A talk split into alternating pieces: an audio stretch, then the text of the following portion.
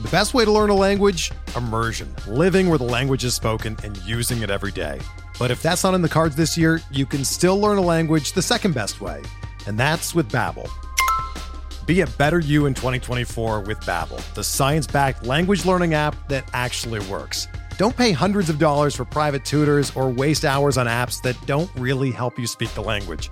Babbel's quick 10-minute lessons are handcrafted by over 200 language experts and help you start speaking a new language in as little as 3 weeks. Babbel's designed by real people for real conversations, and their tips and tools are approachable, accessible, rooted in real-life situations and delivered with conversation-based teaching so you're ready to practice what you've learned in the real world. Here's a special limited time deal for our listeners. Right now, get up to 60% off your Babbel subscription at babbel.com slash bluewire. That's 60% off at babbel.com slash bluewire, spelled B-A-B-B-E-L dot com slash bluewire. Rules and restrictions apply.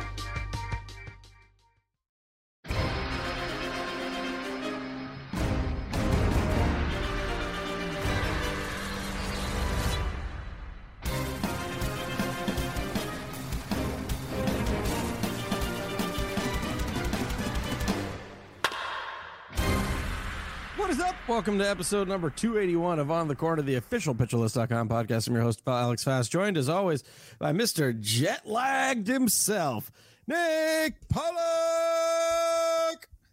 What is happening? Uh, I remember you doing that once on the podcast, and it lasted like 20 minutes. Yeah. Yeah, well, I was at First Pitch Arizona, and it was so much fun. Uh, Miles took your place over the weekend. Uh, he did a great job. Definitely check out the last podcast where we reviewed 2021 in all of its glory. Um, no, it was such a great time. Uh, so many wonderful people inside the industry, outside the industry, just putting a lot of names uh, or faces to names, and uh, just talking baseball for five days. It- It's so much fun to just be in a room where everyone wants to talk baseball, and I don't have to hide this obsession that I have. So we missed you fast. We're sorry that you couldn't make it, but uh, you know you'll be back soon, and we'll, we'll you know we look forward to that. It looked like a lot of fun. I definitely had a lot of FOMO checking my old Twitter feed and seeing all the people hanging out and meeting and greeting and drinking, and it was uh, it was a lot of fun. I'm sorry that I couldn't be there. Did you get to go to any games at all? I, I did, yeah, a couple of them, uh, and I actually sat in front of the parents of a player, which was really fun as well. Um, Oh, there was, uh, nice. there- yeah, it's it's one of the wonderful parts of First Pitch Arizona. Uh, if you don't know, it's it's put up by Baseball HQ, Brent Hershey, Ron Shandler, Ray Murphy. They do such a good job with it. Uh, Ryan Bloomfield, of course, as well, and many others. But uh, but yeah, part of it is you go to these AFL games. I think it went to three or two. Um, it didn't help that the ALCS was going on and the NLCS, so I, I certainly wanted to keep tabs on that as well. But yeah, it's a, it's a great great part of this entire trip. And it has been a great uh, ALCS and NLCS. I uh, yeah, those those back to back walk offs have been absolutely riveting. They're they're riveting to watch in that NLCS. But that's what we're talking about today. We're not talking about the NLCS, the ALCS, as much as we could sit here and talk about the playoffs for you know until the cows come home. We're going to talk about the remainder of your top 150 starting pitchers list, which is a lie. You lie to the people right in the byline. It's actually 175, and this is a this is a fun one for the fans because uh these if you've ever read Nick Pollack stuff, if you've ever seen his presentations at First Pitch Florida, First Pitch Arizona, you know that this is where the fun can be and you also know that in all likelihood one of these guys out of these 170 out of these 75 from 100 to 175 is probably going to be a top 30 guy. You know what I Yeah, mean? One of right. these guys is going to, you know, you, you talk about every year. Look at all, you, you even do it in this article. Look at all these guys that were drafted after pick 200, pick 300 that ended up being top 50 starting pitchers for you. And there's going to be guys in this list, which don't know who they are quite yet, but there are going to be guys in this list that exceed our expectations, right? Yeah, it's pretty crazy. Last year, uh, Carlos Rodon and Robbie Ray. I think Trevor Rogers was the third. No, maybe it was Logan Webb. Uh, we're all in this grouping uh, between 115 and 120. Uh, and I, I still look back on that fondly of just like, right, that it was in a tier saying, hey, there's a chance. Um, and you don't really know. And fortunately, they all hit there um, back to back to back. But yeah, there's going to be some really fun names inside of these 75. Some that might surprise you uh, that you've forgotten about completely. and I'm looking forward to yeah, diving into them with you today. There are a lot of really good ones. So we're gonna, you know, we're obviously not gonna be able to go as in depth because there's a lot of names here. We're gonna go through all 75, but we're gonna give you a good gist of what we're thinking. And you know, these are these are like I said, these are the fun ones. We're gonna start. You already have tier names. So they're already there for us. Uh, so this is the you deserve to be on the list tier. Right. Yes. Uh, and this is Bailey Ober, Carlos Hernandez in Kansas City, Mike Soroka at 103, Tony Gonsolin, Wade Miley, Jacob Odorizzi, Daniel Lynch, Patrick Corbin, Michael Pineda, Nestor Cortes Jr., and Eric Lauer. you can't what you stop doing at? it. Michael Pineda? Oh, no! Michael Pineda, yeah. Um, so so th- it's called this because essentially all of them can be inside the top 100, and I understand there are people that are going to be drafting them like that uh, already now. Um, going really quickly, I know me, haha. It's Bailey Oberizzi because he throws high fastballs, and that's really cool. Um, he also introduced a slider at times. I just don't really know how much playing time he is going to get. He wasn't a stable five, six inning pitcher this year for the Twins, and it was a lot of fours in there. So I don't really know what to expect of Bailey Oberizzi, but there is that promise. Carlos Hernandez throws hard and has two secondary pitches that could get whiffs. So that could be kind of cool. Um, and don't forget Mike Soroka, right? Like he's injured. That's, they don't know what's going on with him, but he yeah. could be starting in April. And that's a, a really good pitcher if he does. So let's go. You know, there there's a tier above. I mean, that has injured pitchers that have upside. Obviously, Mike Soroka wouldn't be in the 40s with Clevinger, Verlander, Syndergaard, Severino, as they all have more upside. But you you've made room for injury question marks with high upside, and now here we are at 103. You don't feel Soroka has that same kind of upside to him? Yeah, I think there's more of a haze about his status uh, for. April. Um, if you notice, for example, like uh, there was Zach Eflin involved too. Uh, he was, I think, at the end, it was around like 90 or so um, of the main list. I I think it's clearer how Eflin is going to pitch maybe in, in May or something like that. Soroka could be out for a very long time. Not to mention, he has the dreaded injury tag uh, over him as well. There's no guarantee that Soroka now is going to return and be dominant. Um, and I, I, think there's a lot of concern about any innings that he might get, potential um, shortening of it, or just overall effectiveness. So uh, that that's kind of why I have him this low. But I mean, I took him the end of my mock draft uh, and uh, my Pitcher List staff mock draft, which we finished over the weekend. And we'll be going over all of those very shortly. So expect those over the next two months, including my own. But uh, yeah, I think there's a lot of potential there. And Mike Soroka could easily be way higher up this list come March and when we know more about it. So let's move on then to Wade Miley, who's another guy that I think a lot of people might be shocked that he is so low. I mean, in out of the in his last two seasons of of of actual seasons, right? So ignoring 2020 and that 14.1 inning sample size, mid to high three ERA, uh, not a great whip uh, an okay K rate, but that ERA isn't that enough to theoretically positively contribute to your team? Or is it that he's turning 35, he's getting a little bit older, and you don't really trust that he could repeat uh, or give you that many innings over the course of a full season? Right. So it's it's close to a Toby, of course. I mean, with an 18% strikeout rate, a 133 whip. Uh, obviously, the ERA is what made Wade Miley this very I I don't know, very delicious starter. I don't know what word okay. I was looking for. Yeah. oh, sure. We'll go delicious. All right. Okay. But it was for the first five months, really the first four months, and actually came out um, recently. I saw in Jeff Zimmerman's incredible Mining the News that uh, Wade Miley had a hurt neck. Um, and he pitched through it mm. essentially through those final two months or so. And that would explain, of course, the, the dreadful A plus ERA he had that time um, that brought down from a sub three ERA to the three three two that Wade Miley had. So maybe that's it. Maybe it's just hey, get him for you know. I think the narrative is going to be well, just as bad as September. He's always been bad in September, so that's it. I don't know. It's it could be something that you want right out of the gate with Wade Miley. He should be on the list. That's why he's there. I think it's going to depend on the schedule early. That's going to be my strategy. I haven't done my work yet uh, di- deciphering what the early schedules are. Not to mention, rotation order is so stupid to predict right now. Even the most solidified sure. rotations could A, have an injury, or B, have a free agent signing, or C, a trade before then. And there's just so much time for that to get messed up that I decided not to really dive into it yet.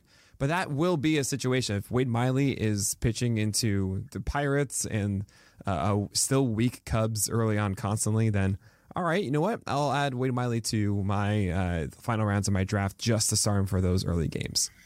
Yeah, I'll be curious to see if he is retained or if he becomes a free agent because I was looking at his contract information. He is he does they have a club option. The Reds have a club option. Uh, and it would be for 10 million. So it would be for, you know, it was a two year, $15 million deal, eight up front, and then like a bunch of, you know, uh, other weird things in the back end. But I don't know if they're going to want to retain that for 10 million, a 35 year old pitcher. What is, what is that about one war or so these days, right? Yeah, about yeah. I think I think since he's got to do that, no. Maybe I mean it depends on what they want to do with their depth, right? I mean they could finally convert Michael Lorenzen into a starter, what they had to give up on oh, man, over the middle Lorenzen. of the season. Yeah, oh, I uh, totally forgot about him. Then there's Sanmartin, of course, as well, who came up had two good starts against the Pirates. Tejay uh, Antone, we don't know if they'll convert him. Well, he, he did he have Tommy Green, John. Hunter Hunter Greene is coming back, yes, uh, but it's yeah, or not coming back, coming out possibly. Mm. Uh, he throws super yeah. hard. So yeah, we'll see what happens there. Yeah, it is very interesting to keep track of what's going on there. Just the hot stove in general is going to be really interesting. Um, so we also have, you know, Jake Odorizzi. I feel like, you know, we, we've talked about him kind of repeatedly. Daniel Lynch, I got to say, you were you were hot to trot on him for a, a, lot of the second half. And then here he is at 107. I thought maybe he would be your pitcher 100 or he'd be able to crack that top 90. So is it you're not really impressed with the skill set now or? Well, I mean, he should be on the list, right? He's in this tier. Everyone should be here. I think he initially was, and then I saw too many names that needed to go in. Like Cristian Javier needed to go in.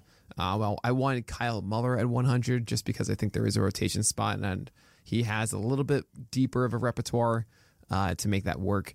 But I don't want people to forget about Daniel Lynch. I know I was very in on him, and it didn't pan out.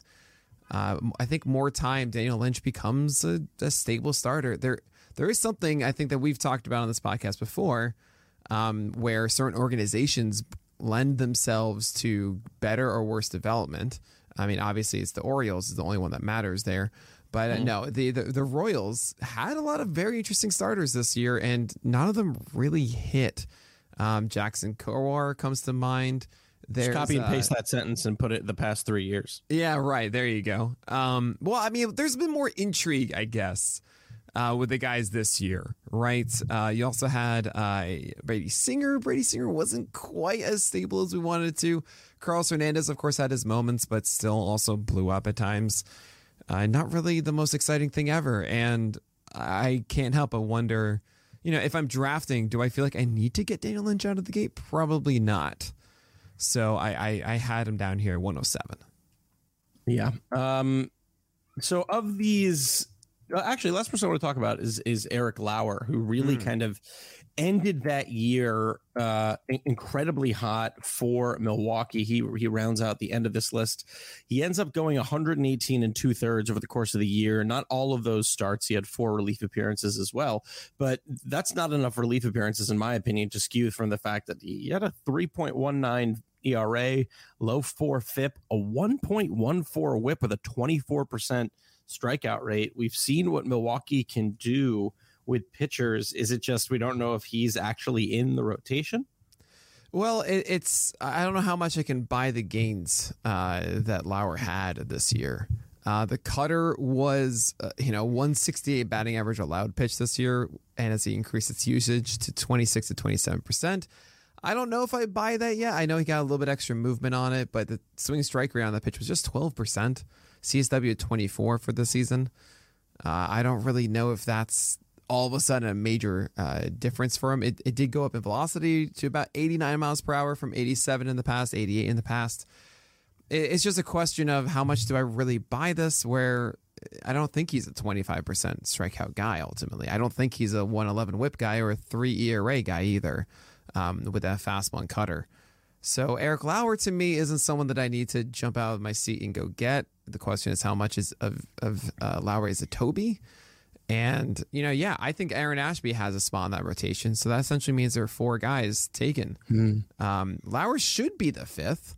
Uh, it may even be reversed where Lauer's the fourth and, and Ashby's the fifth there. Uh, has more, you know, he should have more job security than Ashby. But yeah, I, I, it's just not someone that I feel in a 12 teamer is a necessity for you. In deeper leagues, Eric Lauer can be really a, really nice get though.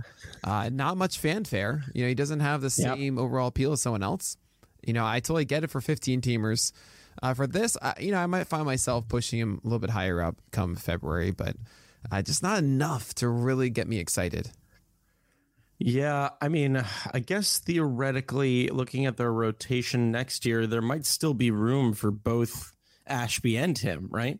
Yeah, There's yeah. Lauer. could- I mean, no, Lauer would be. I think Five. Lauer will be the four, and Ashby is the five, considering you know the, the age difference. Yeah, and I wonder too if Lauer's the guy that like they just give a little bit more. Uh, if they give Ashby kind of the Peralta treatment, where they let him, you know, they don't want him going every couple of days. They want to rest him a little bit. But then again, Eric Lauer's younger than I thought too. I feel like I've been saying his name for a few years. He's only 26. Right. Yeah. That's crazy. He's a year older than Aaron Ashby. Ha. Well, I think of mean, those dudes course- totally differently. Yeah, absolutely. I, I mean, obviously, I'm I'm saying it more as uh, just uh, career depth. Yeah, yeah, yeah. Uh, but that still blows my mind. Um, a question I want to ask for each tier. I brought this up at the beginning of uh, the podcast. A name from this tier it would least surprise you if they were top forty. Name that. Hmm. I mean, okay, you could say Mike Soroka probably. uh, Yeah, I think it this has to be. Um, otherwise, a more exciting uh, a name. I mean, it's not going to be necessarily Cortes Jr. It's not going to be Pineda. It's, uh, it's not going to be Odorizzi. Not going to be Miley. Tony Gonsolin, if he finds more, you know, a slider back and uh, you know gets that playing time consistently. I don't think Carlos Hernandez is really just going to click all of a sudden, but maybe. Um, Patrick Corbin, but the spin rates of a slider are still down, and that's a problem. He was saying that he felt better by the end, but Sure. that's what a lot of pitchers say, and we got to take that with a grain of salt. Yeah, insert that Jennifer Lawrence meme. Like, sure. Okay. Right, right. Uh, there was such a good gift. Yeah, oh, it is a gift, on a. Excuse me. Um, all right, let's move on to uh, the next year. If the schedule is great, 112 through 123, we're looking at Dakota Hudson, Eli Morgan, Nick Pivetta, Tyler Anderson, Tyler McG- Tyler Megill, JT Brubaker, uh, Miles Mikolas, Alex Cobb, Ryan Yarbrough, Cole Irvin, Rich Hill, and Taylor Hearn. Dakota Hudson just kind of came back there from the dead at the end of the season. He had, you know, one appearance uh, at, uh, at the end of, I think it was August, and then no, at September, and then Yeah. the last day of the year, I believe, last day of the season, he started where he went five innings pitched with no earned runs, one walk, and four strikeouts. Uh, yeah, right, so you're just, I feel like you never really loved him. You never really No. loved Dakota Hudson. Uh, but he has his career high ERA is 3.35. Look, this is the schedule. Sorry, this is the team of sorry, the tier. I can get this third time's the charm. Where I will be looking at schedules early on, and if these guys match up against middling or poorer offenses consistently in April, I will be looking to them as possible guys to turn to if I don't feel there are others to chase properly.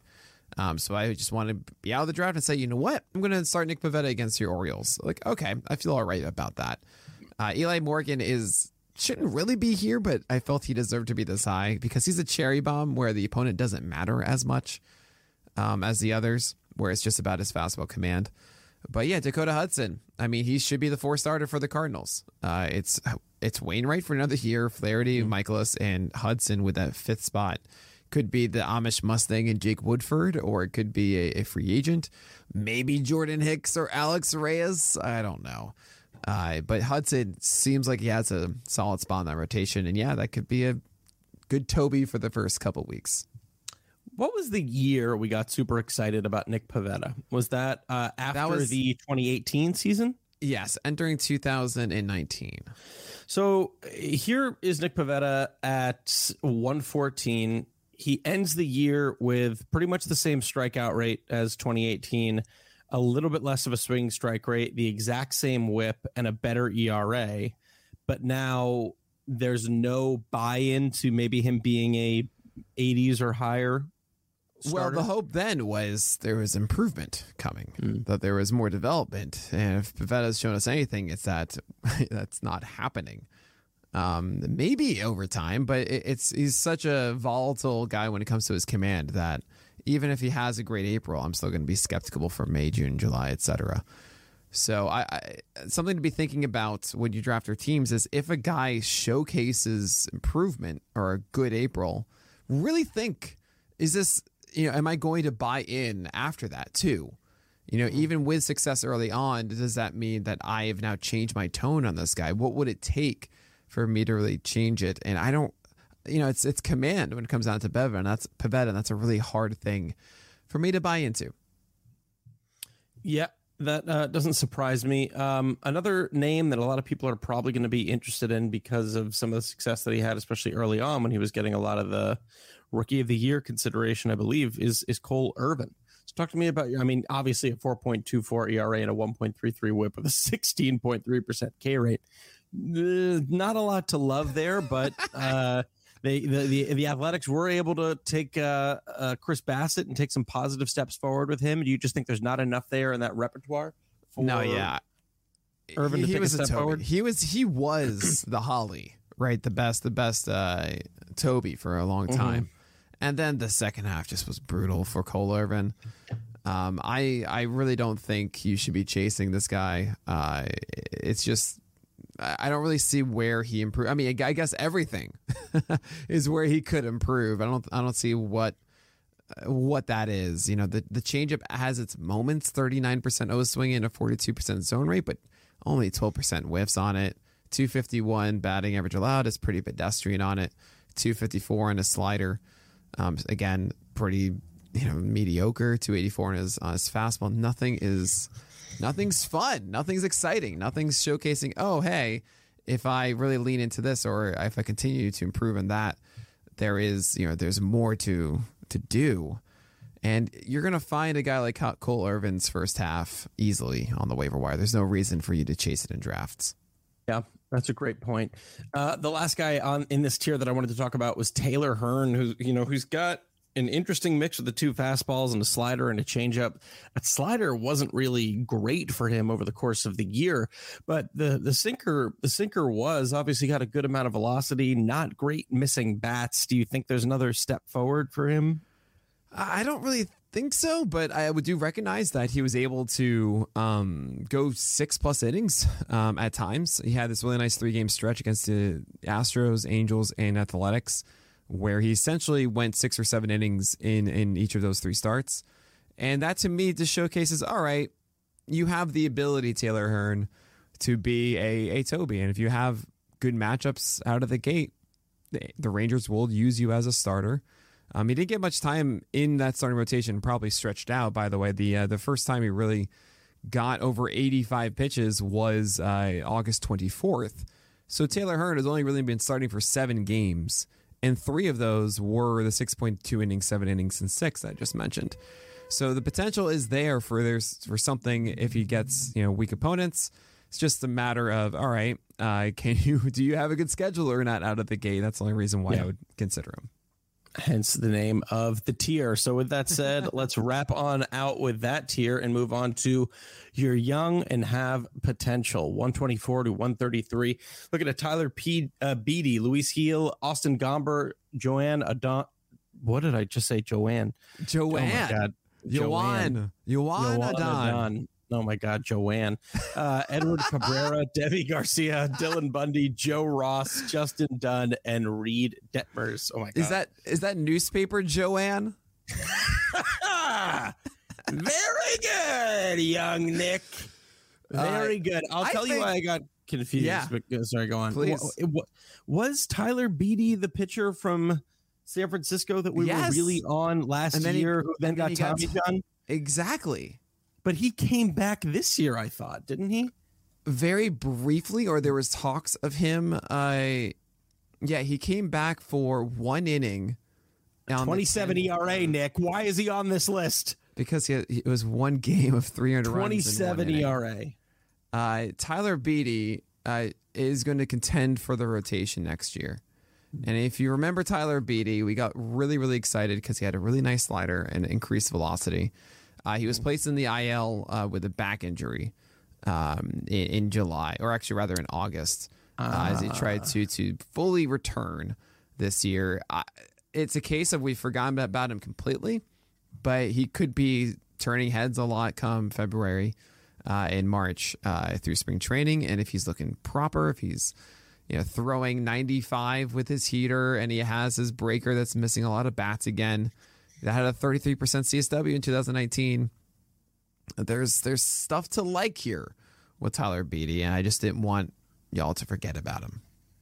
Man, he he he had a a pretty brutal uh, minor league stint in 2021, though, which is interesting. This is a man coming back from from Tommy John and had a back injury. Yeah, but uh, I'm never going to draft a guy who has a six six six ERA over 48 and two thirds. That's just got to be some indication. I didn't, I didn't take you for a religious man fast. Oh yeah, only when it comes to baseball statistics. Yeah, I, I, I, look to find religious numbers and iconography in the sport of baseball. Uh, we got to see a pretty good uh, or an exciting sample of Luis Gil uh, over the course of the season. There were a lot of people who wanted him to get a few more starts. He ended up making only six starts with a 3.07 ERA, a 30% K rate pretty much and a 13.2% swinging strike rate. Is this just uh, let me let me phrase it this way. If uh, the Yankees come out of camp and they say Luis Gil is our number 5, um, how do you feel about him? I feel good, still not great, um, just because we haven't seen Luis Gil get pushed too often. Uh, he had trouble with efficiency a lot. He did have that one start of six innings against the Twins, despite being five in runs.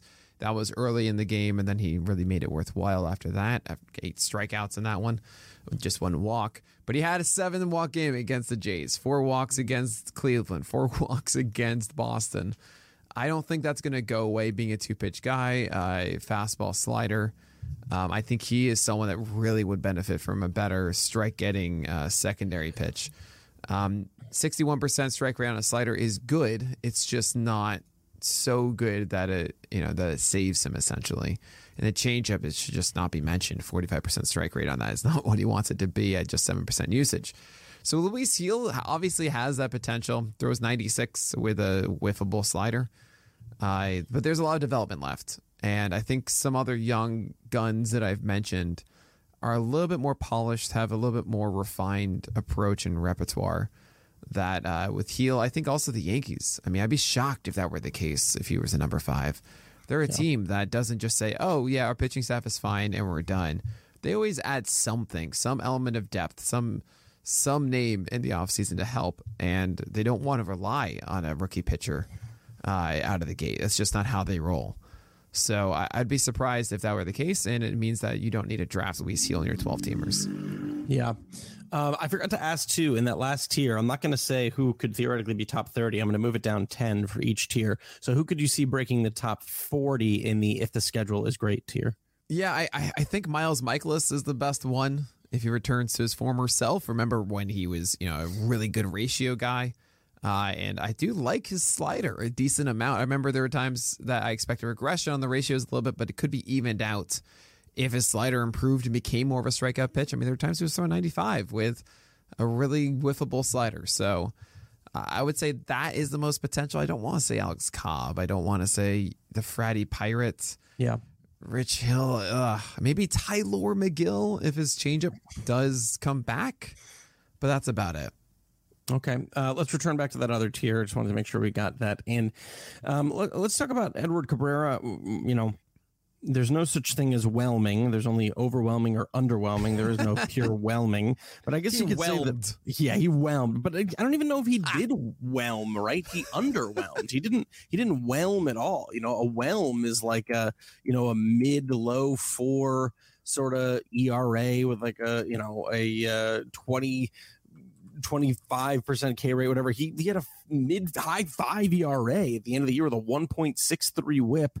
How are you? And also, he's in, you know, if, if I said it for Jesus Luzardo, I'll say it for Edward Cabrera. They are flush with pitchers. So if he doesn't figure it out, he's back in the minors for a while or he's in relief or who knows. I would honestly expect Edward Cabrera to be in the minors with Sixto taking his spot.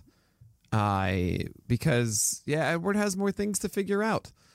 Um, he throws hard, 96, 97, but his secondary stuff just did not do what it was supposed to do. The changeup, 24% CSW.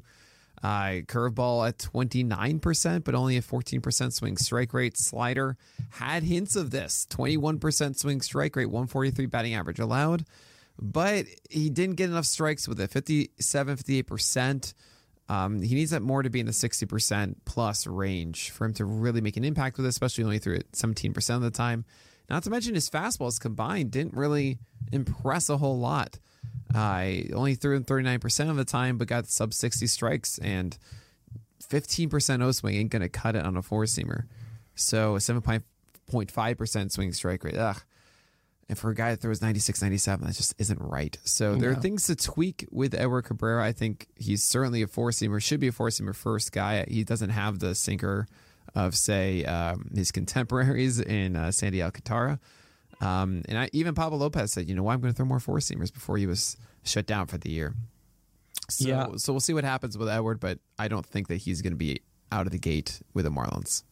The next thing I want to talk about in this tier is a guy who, you know, very much captured kind of uh, lightning in a bottle at the beginning of the season to see ended the first half with a 4.02 ERA over 87 in the third innings pitched. He had a really hot stretch for for quite some time. He had a game against the Dodgers where he went six and two thirds with three earned runs, no walks, and 11 Ks.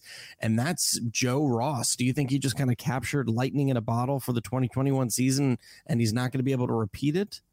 Yeah, I don't know what the what holds uh, or what the what the future holds for Joe Ross.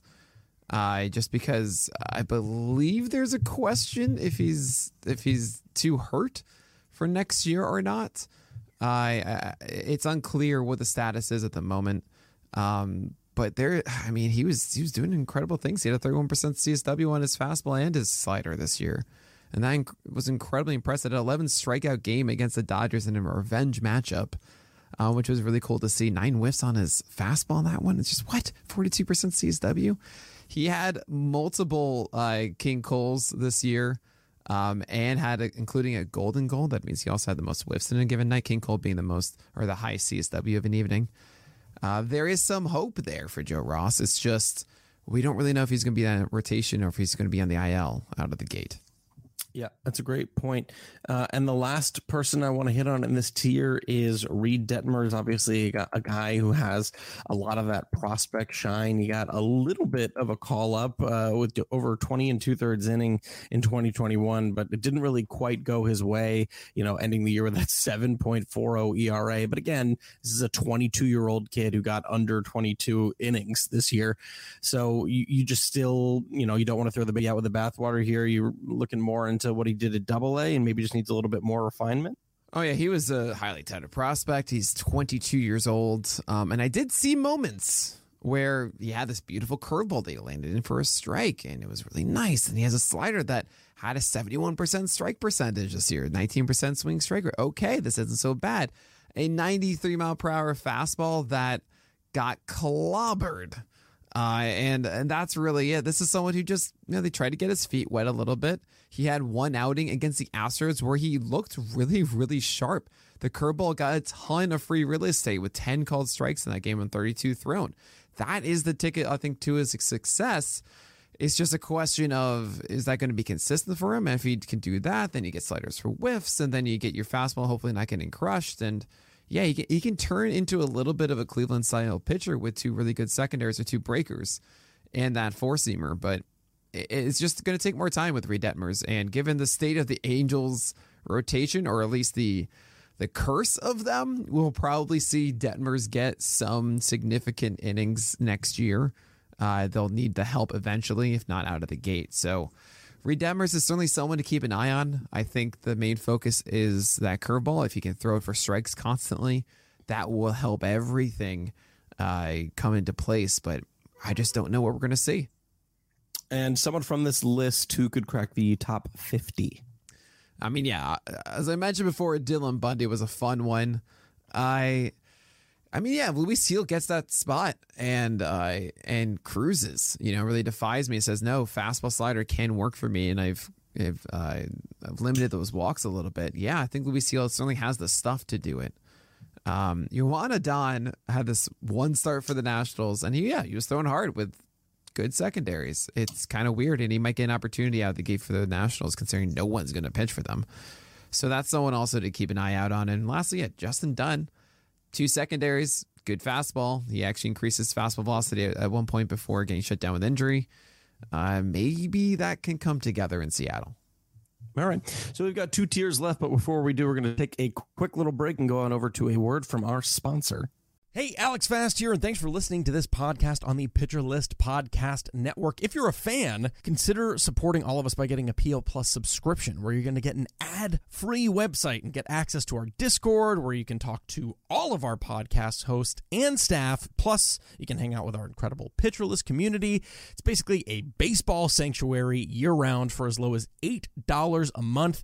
You can sign up at pitcherlist.com backslash plus, and you're going to get your first month free with promo code podcast. Also, don't forget to check out everything else we do as well from YouTube videos, live streams, newsletters, off-season articles, TikToks, breakdowns, over 15 baseball podcasts on our network. We can't stop talking about baseball even during the off-season. So sign up for PL Plus today at pitcherlist.com backslash plus and use promo code podcast to get your first month free. All right. Thanks for listening. Let's get back to the show. All right, fast. We might go a little bit long on this podcast, so let's get straight to the largest tier that we're going to talk about. It feels like I'm, I'm, I'm so I'm, going to read them all off, and it feels like the Animaniacs, the Animaniacs like uh, state song. You know what I mean? They go through all the different states. Here we go, 134 to 168. Uh, Matthew Boyd, Danny Duffy, Reiver Sanmartin, Mike Minor, Matt Manning, Jose Suarez, Spencer Howard, Adrian Houser, Merrill Kelly. Glenn Otto, Madison Bumgarner, Touki Toussaint, Kris Bubic, Kwang Hyun Kim, Kyle Freeland, Jackson Kowar, Dallas Keuchel, Reynaldo Lopez, Alex Reyes, Jordan Lyles, Domingo German, Zach Davies, Zach Thompson, Andrew Heaney, Martin Perez, Tyler Alexander, Johnny Cueto, Jay Happ, Jon Lester, Alec Mills, Michael Wacha, Chad Kuhl, Dane Dunning, Brad Keller, and Luke Weaver. You had a melody to it. You know, it, it went, a, went a little sing song. Yeah, yeah. one little sing song in the cadence at the end there. You, you did good. You did good. Thanks. um, so we already know. Uh, so obviously, you know, there's a lot of uh, you know, you already n- named the tier you'll start and stuff. And I bring that up because there's a lot of different reasons why these guys are here. Some guys, maybe they could be returning from injury, and we've seen upside from them before, but we don't know if it's going to be sustainable. Some people might get innings, some people might not get innings. Um, like Matthew Boyd is a great person that we just don't know if that injury is going to sustain. We saw him all of a sudden in what a bizarre relationship we've had with this man over the past couple of years. oh my God, the strikeouts are fantastic. He's really going to take a step forward. Oh, he got hit really hard. He took actually a big step backward. Oh, but he was injured. Oh, he's back. He's got a great ERA. It's unreal. But now he's getting three strikeouts a game. Oh, he gets injured. It's like crazy. It's all over the place. It, it's it's wild. I remember this from April. Is that I, I still stand by this until I see Matthew Boyd having an amazing slider again. I'm not going to be in. And even during that early stretch, it was changeup based and it wasn't slider based. And uh, it did fall apart a bit. And of course, the injury took him out. And we don't know what we're going to see. Yeah, we don't. Um, Reiver Sanmartin, he comes in at the end of the year. He gets two starts for the Reds, both against Pittsburgh. But in those two starts, 11 and two thirds, he gives up just two earned runs total, 11 Ks with two walks another guy where maybe there is a spot for him, maybe there isn't a spot for him. If they resign, if they retain Wade Miley, Reiver Sanmartin is not really going to get that start. But did you see enough that of interest there that if he did get the five, he would be interested? You know, it's kind of interesting. Uh, the the first one he did it with changeups, uh, eight whiffs on thirty thrown, and the second one he did more with balls in play um, and less of the change. of Chain only had a 20% CSW, uh, throwing just 15 the second time instead of 30, uh, whereas more sliders doing their thing instead. Uh, but Sanmartin, yeah, heavy ground balls is what you should expect, which is kind of great when you play in uh, Grand uh, American Small Park, as Casey Bubba calls it, uh, which I think is a wonderful name. Um, and yeah, ground balls means there's less opportunity to get out of the yard, right? So that could work. I don't think he's uh, incredibly special. He throws under 90, but it is sidewinding and it's could be a little bit deceptive. I would be cautious if he's the number five starter. I think a lot of people say, "Oh no, we liked what we saw at the end of the year," and you know, I remember he won me my fantasy league and so on. Just be careful here. Um, typically, guys that have low low velocity fastball set themselves up for um, a smaller margin of error, and especially for a young guy, uh, he's just going to be you know 26 next year. Uh, I would be careful to trust that all of a sudden he has enough command to sustain better teams than Pittsburgh. Let's move on then to Matt Manning, another guy who you know got a got a, a, good shot this year. He was able to pick up a, a pretty solid amount of innings, 85 and a third, but uh, kind of an improvement in the second half, but an improvement from not a lot. So you know what I mean? Like the, the bar was already pretty low there. There wasn't a seat that this is brutal. excuse me, his highest swinging strike rate pitch was his slider at 10.2%. That yeah, not is great. scary. Yeah, the uh, I remember when we were first talking about Matt Manning because I have people in my ear say, "Hey Nick, this is the prospect guy you gotta know. Okay, you gotta watch this one. Look at this guy." And a member of the three Tigers, I was intrigued most about Matt Manning at first hmm. because it's a very good and simple uh, wind up towards home, and it was supposed to be the curveball that's the big impressive pitch, and that has seven percent swing strike rate across only twelve percent thrown this year, and I just don't see the path at the moment for Manning. If it's really going to come, it's going to be showcasing 50, 95, 96 mile per hour fastballs. Uh, which we did see a bit by the end in his five inning start. It was 94 95 as opposed to 93 94 we saw all season. Um, so it was about a tick higher than normal uh, in that final start against the White Sox, where he did well zero earned runs in five innings and seven strikeouts. The problem was that the rest of the stuff wasn't very good.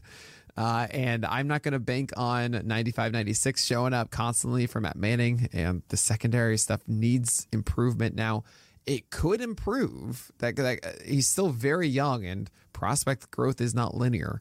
Mm. He's going to be only 24 next year. So there's a lot of time for something to click with Matt Manning. Don't don't forget that. And he sure, certainly has proved the ability to go deeper into games. Uh, not to say that he always does, but he does have games of six innings, which nowadays like, oh hey, that's pretty cool for a younger guy. So hopefully we see something in that secondary arsenal, you know, in that arsenal that really steps forward next year. Hopefully we see the velocity be 94, 95 instead of 93, 94 on the fastball. But Matt Manning to me is just not someone I would be betting on entering 2022. Um, uh, real quick, Jose Suarez, you know, had a nice stretch, had that complete game shutout against the Rangers, backed it up with a good game against the Astros, but seemed a little bit inconsistent. His uh, overall numbers, uh, you know, that 3.75 ERA are a little bit misleading because uh, I think that's taking into account the many relief appearances he made. Uh, he actually had a 4.44 ERA with a 4.28 FIP and a sub 20% strikeout rate. Just even with that, uh, you know, nine innings pitch, no walk, 8K game against the Rangers. So, what are you thinking here with Jose Suarez? So, he has a changeup and curveball that actually do really well. Uh, the curveball has a 26% called strike rate across 24% usage, which is really cool. Yeah, that's uh, great. you, you love to see that. Um, high zone rate of 50% as well. And yeah, 254 batting average allowed isn't great, and that's because of the high zone rate on it. But a high ground ball rate, 55%, low fly ball. So I, am a, I'm a fan of that pitch. Changeup, meanwhile, has a 21% swing strike rate. So you pair those two together, and you have a pair of secondary pitches that can work really, really well. The question is, how effective is fastball going to be? 285 batting average allowed across all of his heaters not a great pitch. Uh, I do have my worries there. Um, but when you see Bon Suarez, it's a wonderful thing. Uh, you have seven uh, strikeout games, eight strikeout games, uh, yeah. a nine inning complete game, one earned run game against the Rangers. Uh, and he will be in that rotation. The Angels did say that say that they want to go six man with both Patrick Sandoval, the Irish Panda, and Jose Suarez uh, next year. So there could be some value in Suarez. I just wonder you know, is he going to be that pure Cleveland arm of two excellent secondaries and a mediocre fastball, or if he's just not going to quite put it together? Um, speaking of uh, mining the news, uh, Spencer Howard uh, according to the Mining the News released by Jeff Zimmerman uh, uh, about five days ago, said that he's going to revert back to his old uh, delivery that he had in the minors. He's going to work this offseason to make it more closely resemble what he was doing in the minors. He, with the Phillies, he quote, uh, got into the habit of jumping toward the plate and losing power and command. We, it, it was just a weird season for him, too, as the Phillies never really let him go deep into games. And then he goes to Texas and he doesn't even get into the fifth inning for any single start. There were even appearances where he was doing quite well and they just didn't really want to let the you know let the lead off. Um, so I guess this is another guy that you might want to be watching in spring training to see. Okay, maybe this command's back and he can get back to what we thought he was going to be. I mean, I hope so. Uh, we haven't seen Spencer Howard go more than four innings. Mm-hmm. Uh, I think since 2020. Um, he certainly didn't go five innings once in 2021. Uh, I need to check that one if he ever did it in 2020 in his debut season. But yeah, Spencer Howard was someone I was I I was excited to see a good fastball changeup mix with hopefully a good slider, and I haven't seen anything. Uh, it's been a lot of fastballs, a lot of very ineffective ones, around 94 miles per hour. Uh, there needs to be a giant change here. I could be going back to that uh, the, that different windup from before, but I just haven't seen a path forward at the moment with Spencer Howard. I'm not going to rule out that there isn't, though. I, I recognize these things where this was a highly touted prospect and – uh, he's going to turn 26 in the middle of next year. There's a lot of time. The Rangers are certainly investing in him to improve. So when we see six innings of Howard next year, I wonder what we'll get. Uh, yeah, uh, I was just reading one of those bylines that was like Philly hopes that he turns into what they wanted Nick Pivetta to be, and it just reminds you of oh no how difficult it is to uh, you know establish pitching success to bring a pitcher along your minor league team. Uh, I, I want to jump now to you know we're talking a lot about the younger guys with with some promise. I want to talk about an older guy uh, in in Madison Bumgarner who's still here at uh, number one forty four.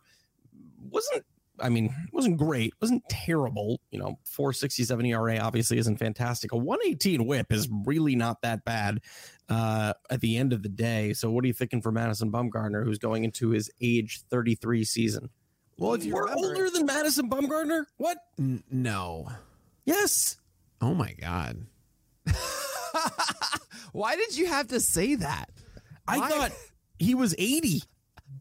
We're older than Madison Bumgarner. Oh no. This is, oh this is, man, my day has been ruined. Uh, my disappointment is it's immeasurable. um, but I okay, Madison Bumgarner. Essentially, the story for me is just track where his fastball is.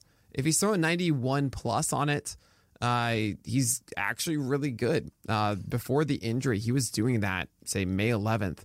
Uh, he had his fastball 92 93, actually, 92.6 miles per hour. Earned himself a King Cole on that day with a 42% CSW. Had this great start against the Miami Marlins, was surviving a decent amount. And then, yeah, all of a sudden he got hurt.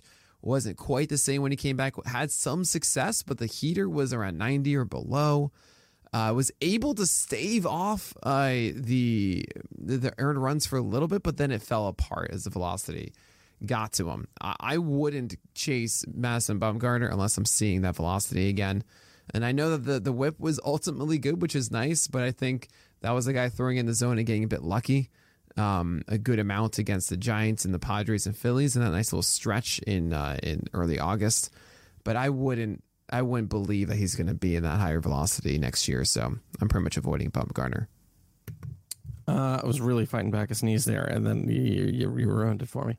Um, I, I, you know, just like we're at that point where I'm just looking at that list and I do my best to be like, okay, this is a fun, interesting guy to talk about. This is a fun, interesting guy to talk now about. Get to the point of what? yeah, it's starting to slow a little bit. I guess you should talk a little bit about Jackson Kowar and, and some of the promise that was there that you saw in the Sparkle.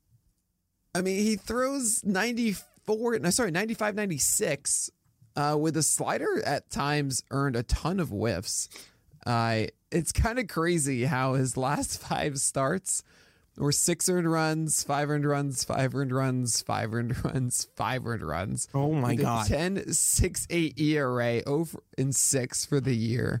It's um but there was that one start that he did decently well. No, I I, I think there is some promise at times. One of them was the at Baltimore outing, uh, seven strikeouts in six innings, where he had 14 whiffs combined between his changeup and his slider. And to me, that is the that is what you're chasing. Of hey, there is an ability here of Jackson Kowar to put this together. Am I? Do I think he's to get there? No. That was a 17% overall swing strike rate in that start. Then it was 8%, 5%, 9.5% in the next three. That's not it. Uh, again, very young. Uh, he just turned 25. The the Royals could be relying on him next year as he figures things out. Fastball is just way too hittable at the moment. 356 uh, batting average allowed is just atrocious. And you just feel for the guy as he got bounced around uh, the entire season. But hopefully, Kowar can put that together. That's why he's on the list now.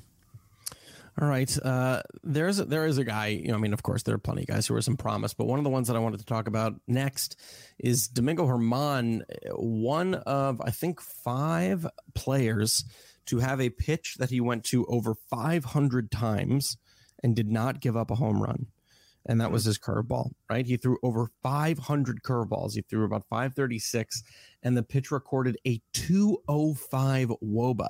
It is rare that you're going to see that from a guy uh, where that's his primary pitch. That was his primary pitch this year. He didn't throw more than any other pitch. Now that might have been because I think he did have a few relief appearances and maybe he was just focusing a little bit more on that curveball. But still, is there enough there from the fastball that he can take a step forward to be an above average pitcher? Uh, well, the problem with German is where is he? You know, is he going to pitch a lot next year? We don't know. Gerrit Cole, Jameson Taillon, uh, Jordan Montgomery are the one, two, three next year. Corey Kluber is a free agent now. Um, it was just a one year deal with the Yankees. Uh, but then there's also Nestor Cortes and Luis Gil as well fighting. You missed out the number two. So I messed out the number two, who is oh Severino, of course. I'm sorry, I forgot about that. Uh, right, so there's a lot of competition here, uh, and I don't think that German is going to force his way to that number five because again, I think the Yankees are going to likely get some free agent pitcher just to help out with that rotation, especially with how it was. I, I want to say back and forth through the year uh, with a lot of questions. They don't want to put themselves in that position again. They'll probably consider German at some point uh, because you know injuries always happen.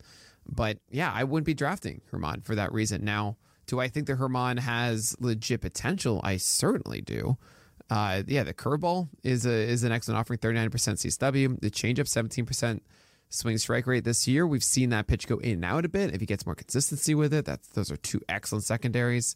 Yeah, it's just about is, is the fastball going to get crushed or not? But uh, I, I, think that there is opportunity here for German. Um, back in 2018, when he covered for um, Severino, it was a 95 mile per hour heater. Even 2017 was 96.5.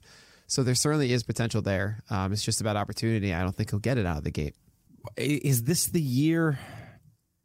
I can't even say it in earnest. Like Alex Reyes. Let, let me rephrase it. No, is this the year we finally, or you finally, let Andrew Heaney just float away into the ether?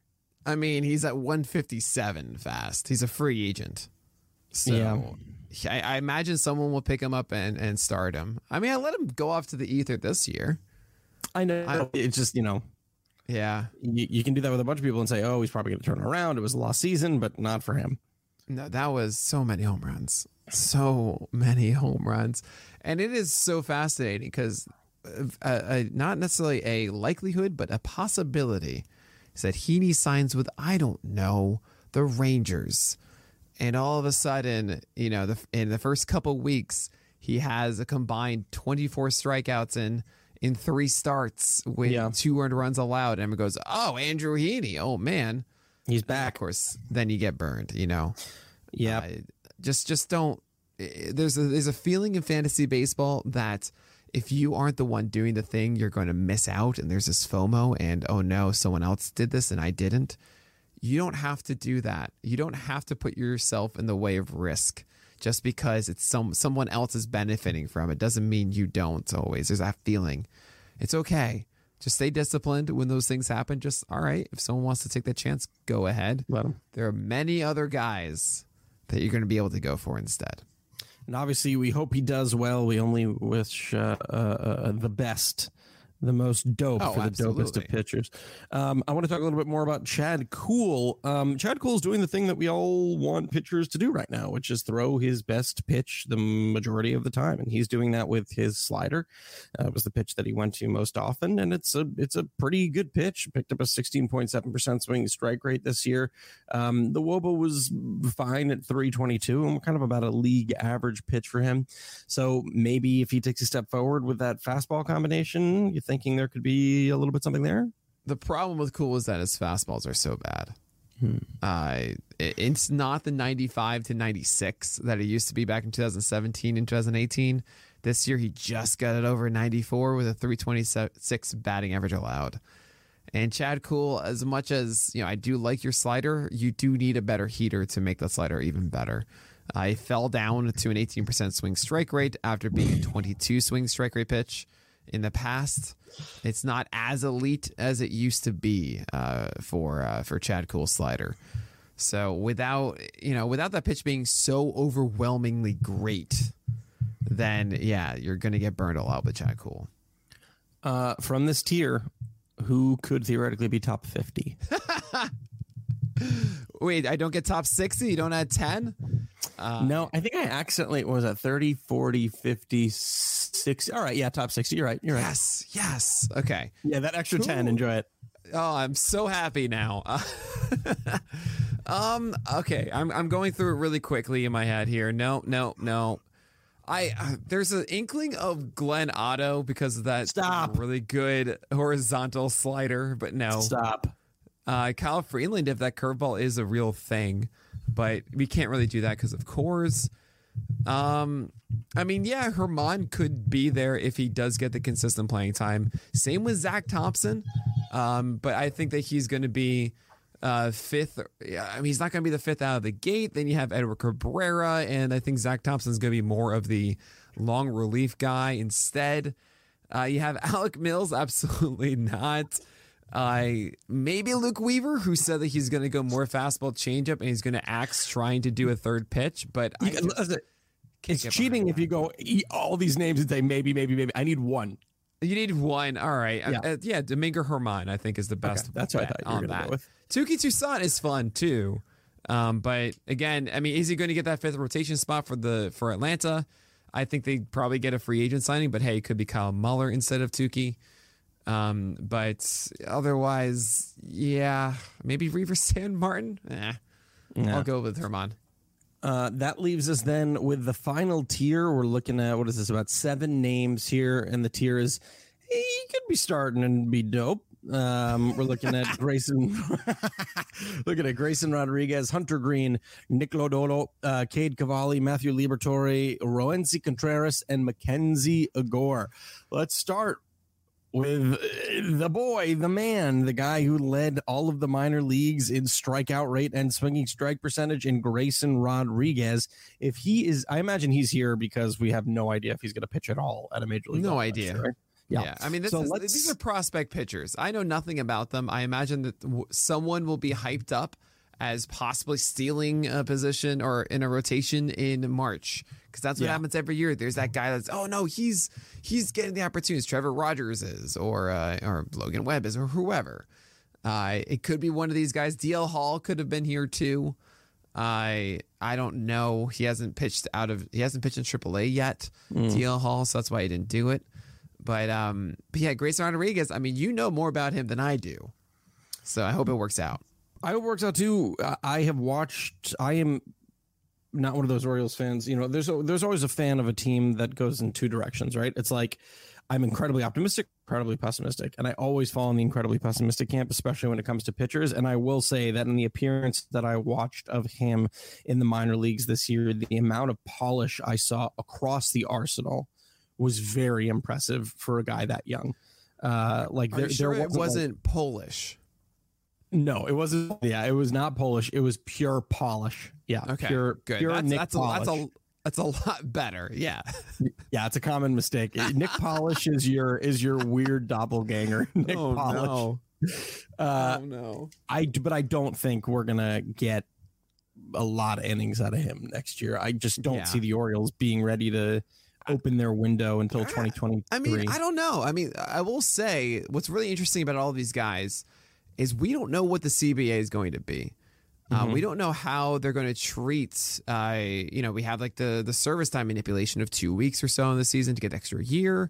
Then there is the arbitration rule, and that could be completely thrown out by the time February March shows up. Right, that could be a completely new rule set uh, of how you know how service time is is done, which means that maybe the Orioles say, "Oh, well, yeah, he's better than anything we've got. So yeah, just come on in, right? Same goes for say Hunter Greene with the Reds. Maybe I could be. We could have Liberatore going for the Cardinals, right? Um, I think I got the teams right. Pretty sure. Um, same with Lodolo and, and, and Cade Cavalli. So there's also Roansy Contreras who threw hard um, and has already made an appearance uh, uh, for the Pirates. Uh, so that was cool. And maybe Contreras is the most fancy relevant Pirates starting pitcher next year. Um, and lastly, there's MacKenzie Gore, uh, who still exists, you know. and uh, maybe that works out. Yeah, maybe. I mean, I wonder too. You bring up a good point that I kind of want to end on that I didn't even think about, and it makes me a little sad. Uh, which is, I wonder if our hot stove does not activate until there is more clarity about Oh, what yeah. the CBA will be. No, no, without a doubt, um, it's going to be a freeze essentially on, on free agencies, right? On free agent signings. It's just you might see a slew of it before December first, um, and then de- December first is when the expiration date is on the CBA. Uh, so if we don't reach it then, which I don't think we will, then we'll have about two months or so. Because uh, essentially, once pitchers and catchers report, my theory is it won't. It'll just be rumors of a lockout. It'll be back and forth. Are we going to make a decision? Because that's really when things have to start. And if it's not, you know, if, if it's February 15th and there still isn't a decision, that's when it gets okay. Then we got to figure this out. I don't expect any free agency signings, though, before there is a decision. Yeah. Oh yeah, yeah. Um, well, let's end on a happy note, which is we love pitching, and there's another great playoff baseball game tonight. So we hope you all go enjoy that and watch it. And the, the highest chance of being inside the top 75 here, Oh yeah, Grayson, Grayson Rodriguez. I think I think the Orioles give him a chance, and then he has clear playing time because it's the Orioles. I hope so. If so, he could be a very good, very good man. Um, Very good man. He could be a very good man. uh, the cadence moving forward, also, by the way, for the podcast, it's it, this, we're not going to be doing another top 100 next week. Obviously, we've already broken down now all 175 Right. pictures of this fantastic list, but that doesn't mean we're going cold. Uh, While while the hot stove does, we're still going to be bringing you content every single week. They're going to be doing a lot of uh, mock draft results. Nick's going to be going through with each person talking about mock drafts. Nick and I have some fun podcast planned. We might be able to sprinkle in a few talking pitchings here and there with some pitchers coming up. So we're not going cold. I've got two things here. One, I know what Grayson Rodriguez's nickname is. It's What? Sick Grayson, uh, and that is uh, a Batman and Robin reference. I I believe Oh. Robin's name is Dick Grayson. Uh, Uh, one, well, correctly. one of the Robins, one of the Robins. Wait, there's multiple Robins. There are many Robins. Well, okay, Sick Grayson is what I'm going with. Uh, the second thing is, yeah, we're supposed to do a Mario Kart stream one day, so that's right. We'll figure that out. Uh, but yeah, I mean, I think next week we're gonna do um, my mock draft, and then there is a review of the guys that weren't included in that. But then you'll see a lot more of me talking to other guys about that mock draft. We'll be doing those talking pitching. We're gonna have a podcast every single day on the Pitcher List Podcast Network on those podcast feeds. So enjoy the content flow as we prepare for PL7 and what's in store there. I cannot wait to talk more about that. Oh my god. And in the Um, meantime, yeah. Nick will go learn about the five different Robins that there have been. well, uh, does and Nightwing their- count? Yeah, hundred percent, hundred percent. Okay. Well, I mean, okay, fair enough. I'm just going. Animated series is like that's all that matters to me. Really, there's a lot of good. Yeah, Dick Dick Grayson was the was Nightwing, and then I think. All right, uh, there you go. Sick Grayson, beautiful. yeah. Okay. Great. That's fine. I thought I, I thought we could call him like a putty because he's a gray son. You, know You what I want mean? you want a putty? You want to call him putty instead of sick Grayson? Uh, all right, that's gonna do it for episode number 281 of On the Corner the official pitcherlist.com podcast. I'm your host, Alex Fast. And I'm Nick Pollack, and we'll talk to you guys next week.